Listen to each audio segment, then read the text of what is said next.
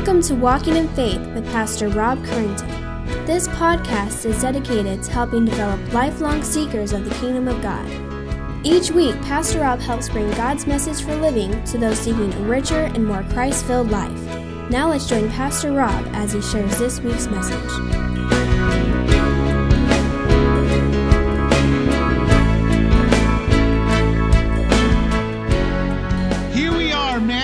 Chapter 24, as, as Randy read for us a little earlier. I'm going to ask you to take your Bibles and turn there. We're going to begin today this uh, uh, a turn in Matthew chapter 4 as we look at how Jesus has been presenting himself as the Messiah. We have seen as he has asserted his authority over Jerusalem and how they have rejected him. Now we're going to look at the delay, the return, and the judgment of the Messiah as we begin in Matthew chapter 24, I've titled this message, The Beginning of Birth Pains. Lord, we want to just ask for your grace this morning as we open your word. We want to come to it and understand fully what it means. So we ask for your Holy Spirit to have free reign. Work in our hearts as we listen. Let us listen with open spiritual ears, ready to receive what you have. And Lord, I pray that you bless all that went into the message. Allow me to speak uh, freely, allow me to speak uh, boldly and, um, and truthfully what your word has. In your name we pray. Amen. Jesus knows that this is his last days before the crucifixion. Even though his disciples and others have accepted him as the Messiah that they have been looking for, that has been prophesied, the religious leaders have not. Not only have they rejected Jesus, but they conspired together to put him to death. And in Matthew chapter 21 to 23, we see that Jesus promises judgment on the religious leaders and all those that have rejected him, while promising reward to those that have embraced it. And go ahead and turn to uh, Matthew 23. You're already in 24. Look at there, verse 37. O Jerusalem, Jerusalem, the city that kills the prophets and stones those who are sent to it. How often would I have gathered your children together as a hen gathers her brood under her wings, and you would not? See, your house is left you desolate, for I tell you, you will not see me again until you say, Blessed is he who comes in the name of the Lord. Jesus is mourning over Jerusalem as Jerusalem has hardened its heart against God. And we saw that that was something that Jerusalem had been doing for centuries. So now we come to chapter 24. And in it, Jesus here is walking around with his disciples, and they bring attention to something. Look at verse 1. As Jesus left the temple and was going away, when his disciples came to him to point out to him the building of the temples. But look at verse 2 But he answered them, You see all these, do you not? Truly I say to you that there will not be left here one stone upon the other that will not be thrown down. You can almost imagine here as they're walking around, the disciples were very proud of the temple, as of all Jews were. Remember, the temple was the center of the religion ever since Solomon built it. David wanted to, but Solomon, his son, was the one who eventually built it. That temple was destroyed, but yet Herod began to build one actually in Ezra's time As we see that they started to build it. That one also was destroyed. And so what we're seeing here is kind of a rebuilding going on.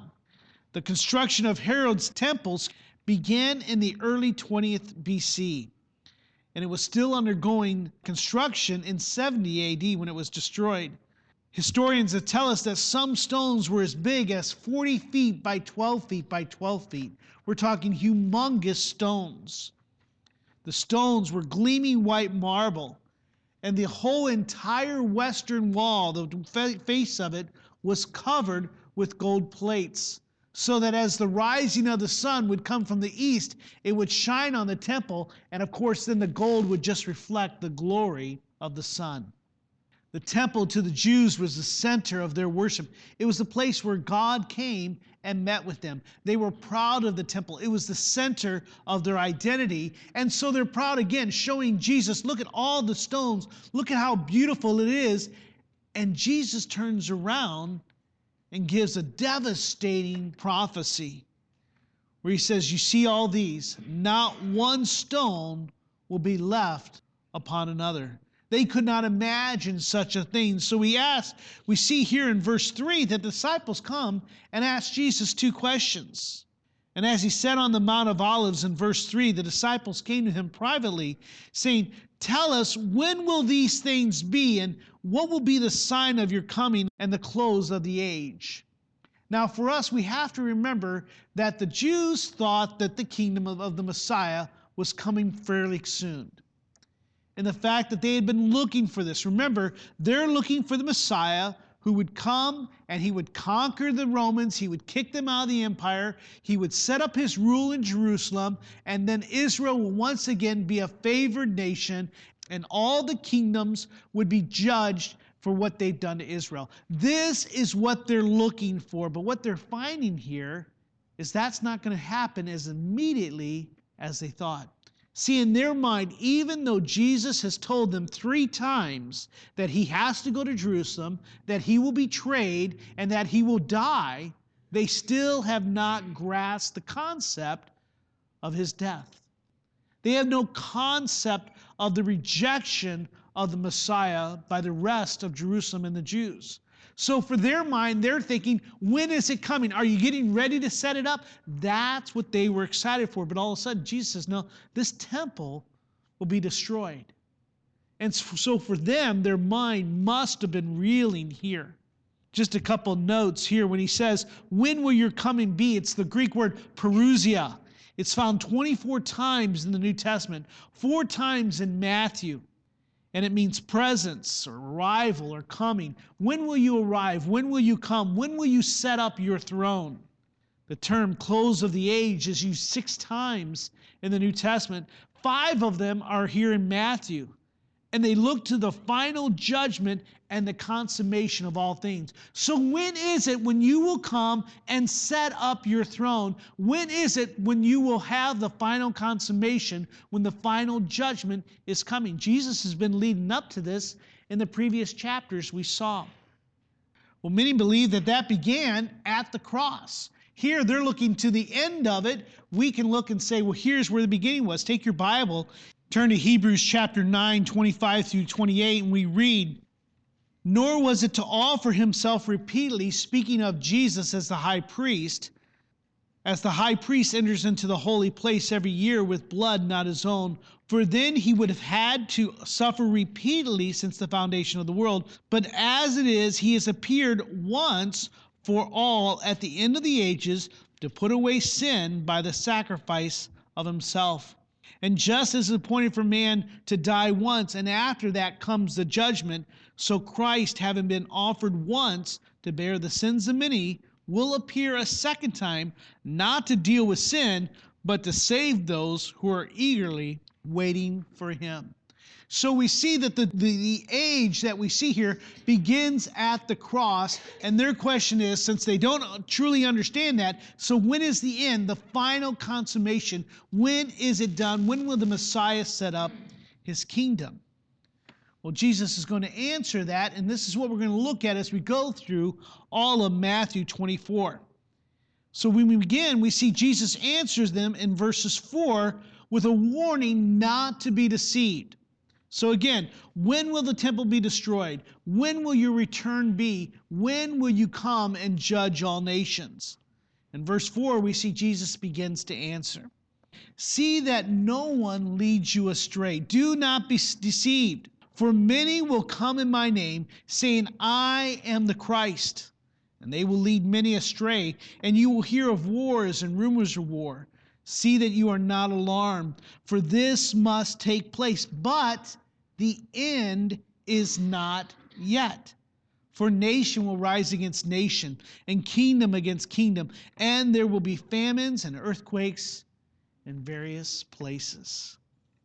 What is he telling us? He's telling us that there are going to be two constant things that point to the end of the ages, to that final consummation, to that final return of Christ. There's two things. The first one is world suffering.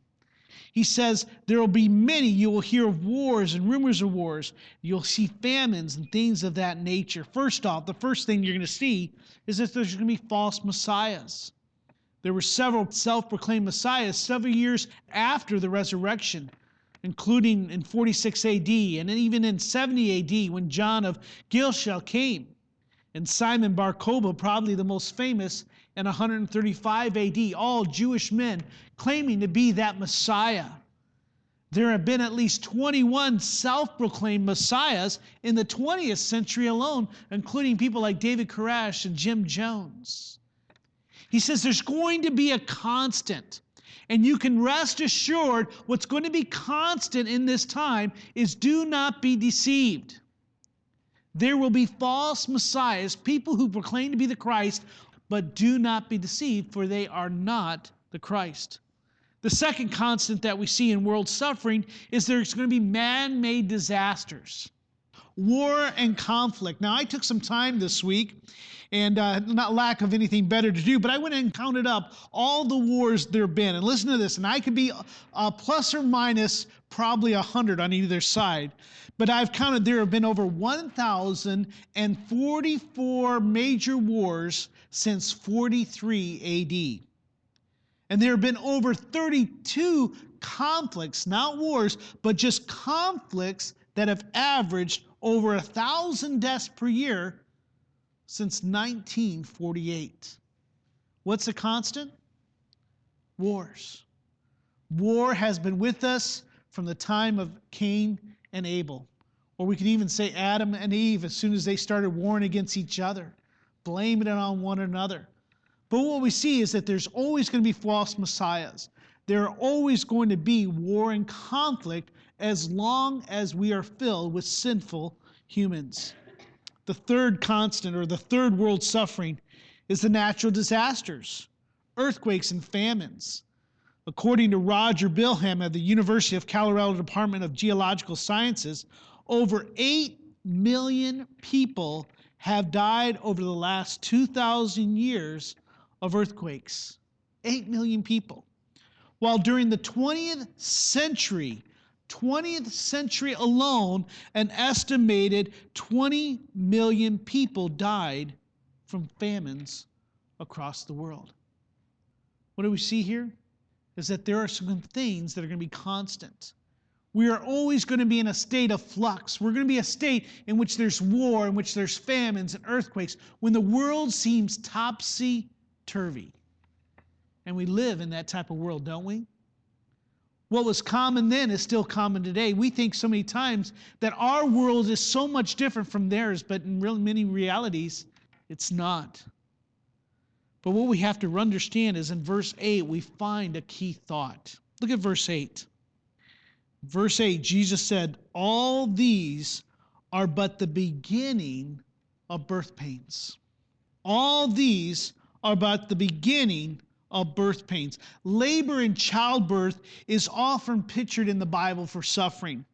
In Romans 8:22 we see that creation is suffering in childbirth. It says, "For we know that the whole creation has been groaning together in pains of childbirth until now." What? Waiting for that day of redemption.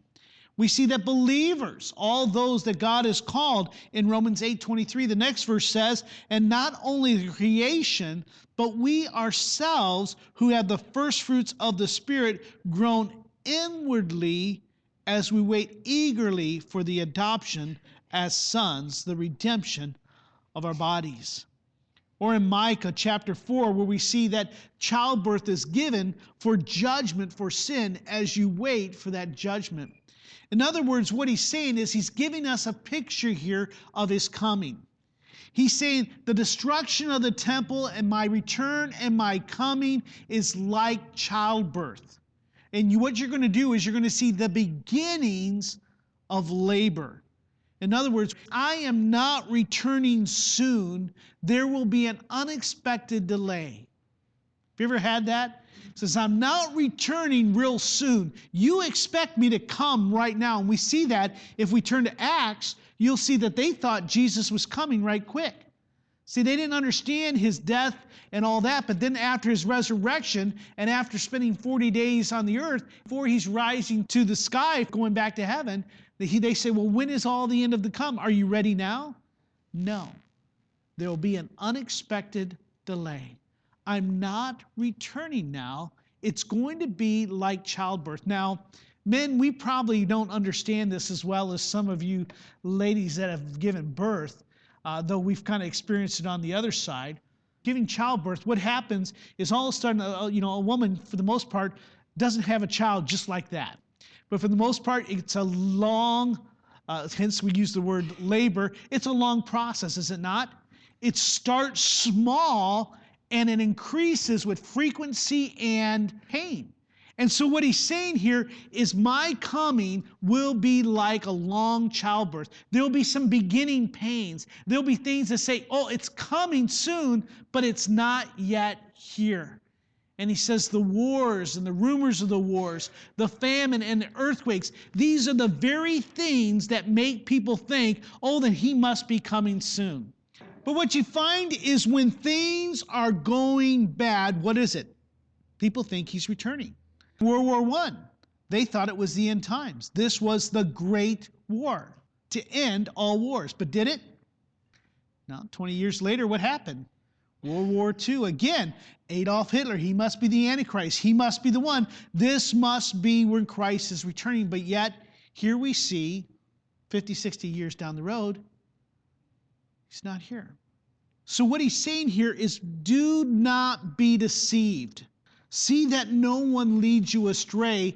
This will be a constant. You will live through these times wars and rumors of wars, earthquake, famines. Seems like every time that there's a natural disaster, you have people coming out of the woodwork. Oh, the second coming's coming, the second coming's coming. But do not be deceived. So, what we're seeing here, he says there's going to be an unexpected delay. I am not coming to set my kingdom yet. There is a beginning, and we're going to look as we go through here how it finds its way through. First constant that we see is that there's world suffering. We saw that in verses 5 through 7. The second constant is we're going to see church suffering or persecution of believers in verses 9 through 12. Look at with me Matthew chapter 24 as we look at verses 9. Jesus continues to say, Then they will deliver you up to tribulation, and they will put you to death, and you will be hated by all nations for my name's sake. And then many will fall away and betray one another and hate one another. And many false prophets will arise and lead many astray.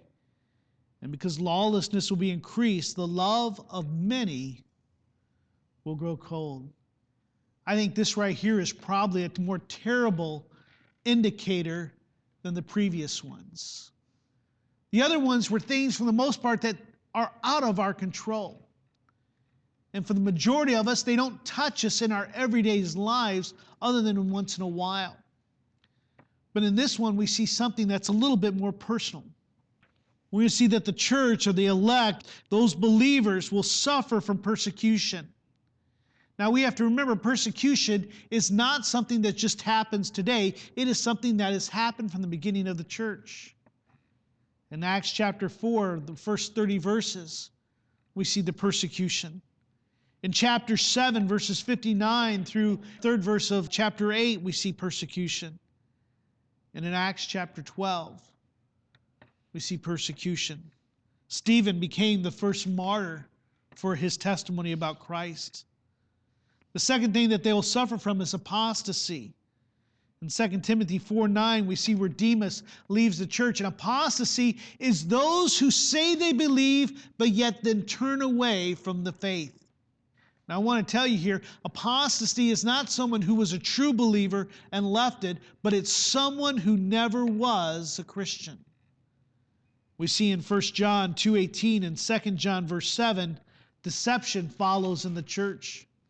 He says there will be false prophets or even antichrist inside your churches that will be preaching a different message. I have to tell you, as today we sit and we talk about God's Word and preach from it, there will be many today who will be standing in pulpits and will be preaching a different gospel. They will be antichrist. Those that oppose the very Word of God, even though they claim to be Christian. As we'll see, the church will also suffer from a hardness of heart. They'll be like Diotrephes from 3 John, verse 3 who want to had preeminence and who wanted to be the boss so much that his heart was hardened towards the gospel or anybody who was coming to the church. What we're seeing is that throughout history that people will fall away because of persecution, being deceived by others, and a lack of love for Christ and his word. It was very true in that first century church, and it's very true today we have the same constant. Not only world suffering, but persecution. I read somewhere this week, I did not get the numbers, but it was saying that in the fact that there has been more persecution in the 20th century alone than all of history combined. Today, there are churches in China, in Korea, in India, and in Muslim lands that are facing persecution. Just this past week in Egypt, Egyptians were being burned out of their homes, their churches uh, destroyed, and being thrown in prison for their faith. We haven't seen that to that degree here, but we do see persecution all around us. And a persecution that may happen here in our state and in our country is a little bit more subtle. But we see that people fall away. And that goes back to what we learned in Matthew earlier, where the church will be a mix of believers and unbelievers. Christ makes a promise to those who endure. He says, even though that there will be world suffering, and even though there'll be persecution for those that are of the church, he says that there's a promise in verse 13. You see, the first two, it's pretty hard to look at. It can be very discouraging, but he's giving us a word of encouragement. He says, And because lawlessness in verse 12 will increase, the love of many will grow cold. But the one who endures to the end will be saved. Amen? God has a promise for us. He said, In this world, there will be wars, there will be natural disasters. Your churches, the elect, the believers, will suffer. But let me give you a promise. Even while I wait, even as I delay my return, I will never leave you nor forsake you. He says, I am making a place for you, and if I'm making a place for you, I will come again and I will gather you to myself. And he says, with that, I will not leave you. I will come for you. D.A. Carson writes in his commentary on Matthew that part of the effect of tribulation is to purify the body of professed believers. And I believe that's so true. whether it's in this world or in this century or any other century, is that God uses the refining fire of persecution and suffering to weed out those that are not truly Christians. I believe we saw that three years ago in some regards. You'll see those who are truly believers and those who aren't, or those who true, say they truly believe in the Word of God and those don't. All of us could say, oh, we would believe in forgiving each other. But yet, it really tells if we have the heart of God is when we truly do forgive, even when it's difficult to do so. When we love when it's difficult to do so. See, many of you here, but what if you were here and it cost you something to be here? More than just your time or your energy? What if it cost you some liberty? What if it cost you some of your freedoms? Would you still be here today? But there's a promise. Revelation chapter 2 John writes, He who has an ear, let him hear what the Spirit says to the churches. To the one who conquers, I will grant to eat of the tree of life, which is in the paradise of God. Or in 1 John, where he writes, Who is he who overcomes the world but he who believes that Jesus is the Son of God? See, there's a promise. God says, If you trust in me, I will preserve you. Now, that doesn't mean that you will not die. It does not mean that you will not suffer. It doesn't mean that you won't go through tribulations and life will not be hard. But what he says is, I will help you see it through. And if you die prematurely, according to us, not according to God, but if I die in that suffering or that trial, that persecution, I still will be saved. But if I'm able to hold on to when Christ comes to set up his kingdom, I too then will be saved. See, that's God's promise. That's where he says, No one will snatch them out of my hand. Those that truly belong to me. Now we see some constants. We see the beginning of childbirth. Again, in other words, it says it's coming, but it's not yet. We still have some time. And that's what was kind of blowing their mind. There is an unexpected delay. They did not see what we call the church age. They did not understand that the Messiah is not setting up his personal kingdom on the earth yet. He says some things must happen first.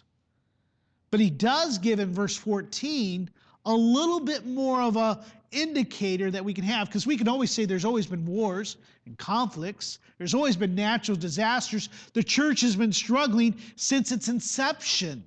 But look at verse 14 as he goes on jesus says in answer to their question and this gospel of the kingdom will be proclaimed throughout the whole world as a testimony to all nations and then the end will come. Now, I have to admit, this is a tough phrase. I ask myself a question what does it mean throughout the world? I mean, how in the world can we tell when the Bible or when the gospel has gone throughout the whole world? Well, I can. T- I'm not sure if I know that complete answer, but I can tell you where it began with. It began with the Great Commission in Acts chapter 1. He says, So when they had came together, this is after the 40 days of Jesus' resurrection, after his resurrection, I should say. So when they had come together, they asked him, Lord, will you at this time restore the kingdom to Israel? That was on the disciples' mind. They could not get past that. And he said to them, It's not for you to know the times or the seasons that the Father has fixed by his own authority but you will receive power when the Holy Spirit has come upon you, and you will be my witnesses in Jerusalem and all Judea and Samaria and to the end of the earth. In other words, in Matthew 28, we see it 19 and 20. Go ye therefore in all the world, baptize and teach and make disciples. The commission began then. And we see from that time as we go on through Acts chapter 1, verse 8, as they waited for the Holy Spirit, the Holy Spirit came to them with great power, and 3,000 souls were saved. And then as we continue in, at the end of chapter 2, where the Lord added daily, and you just see how the Word of God is spread. But what was difficult, when do we know when it's been throughout the world? And I'll have to say, to be honest, I don't know when we can say that. Paul, interesting enough, turn to Colossians chapter 1, if you would. What does it mean when he says this gospel would be spread throughout the whole world? Paul seems to say that was completed during his time. Look at verse 3 of chapter 1. We always thank God, the Father of our Lord Jesus Christ, when we pray for you, since we heard of your faith in Christ Jesus and of the love that you have for all the saints because of the hope laid up for you in the heaven. Of this you have heard before in the word of truth, the gospel which has come to you as indeed the whole world. It is bearing fruit and growing, as it also does among you since the day you heard it and understood the grace of God and truth. Look down in verse 23.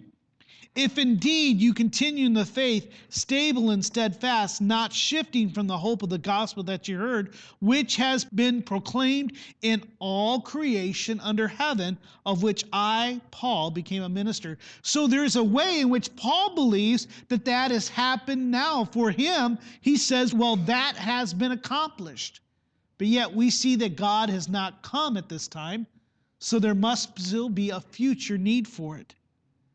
You see, even though the gospel has spread throughout the whole Roman Empire at that time, and even though it's spread and we have missionaries to the furthest regions of this world, the Bible translated in so many languages, I believe the spread of the gospel is still needed. Let me say it again. I believe that the spread of the gospel is still needed. Hence, why I think it's important for us as a church to be a missionary sending church.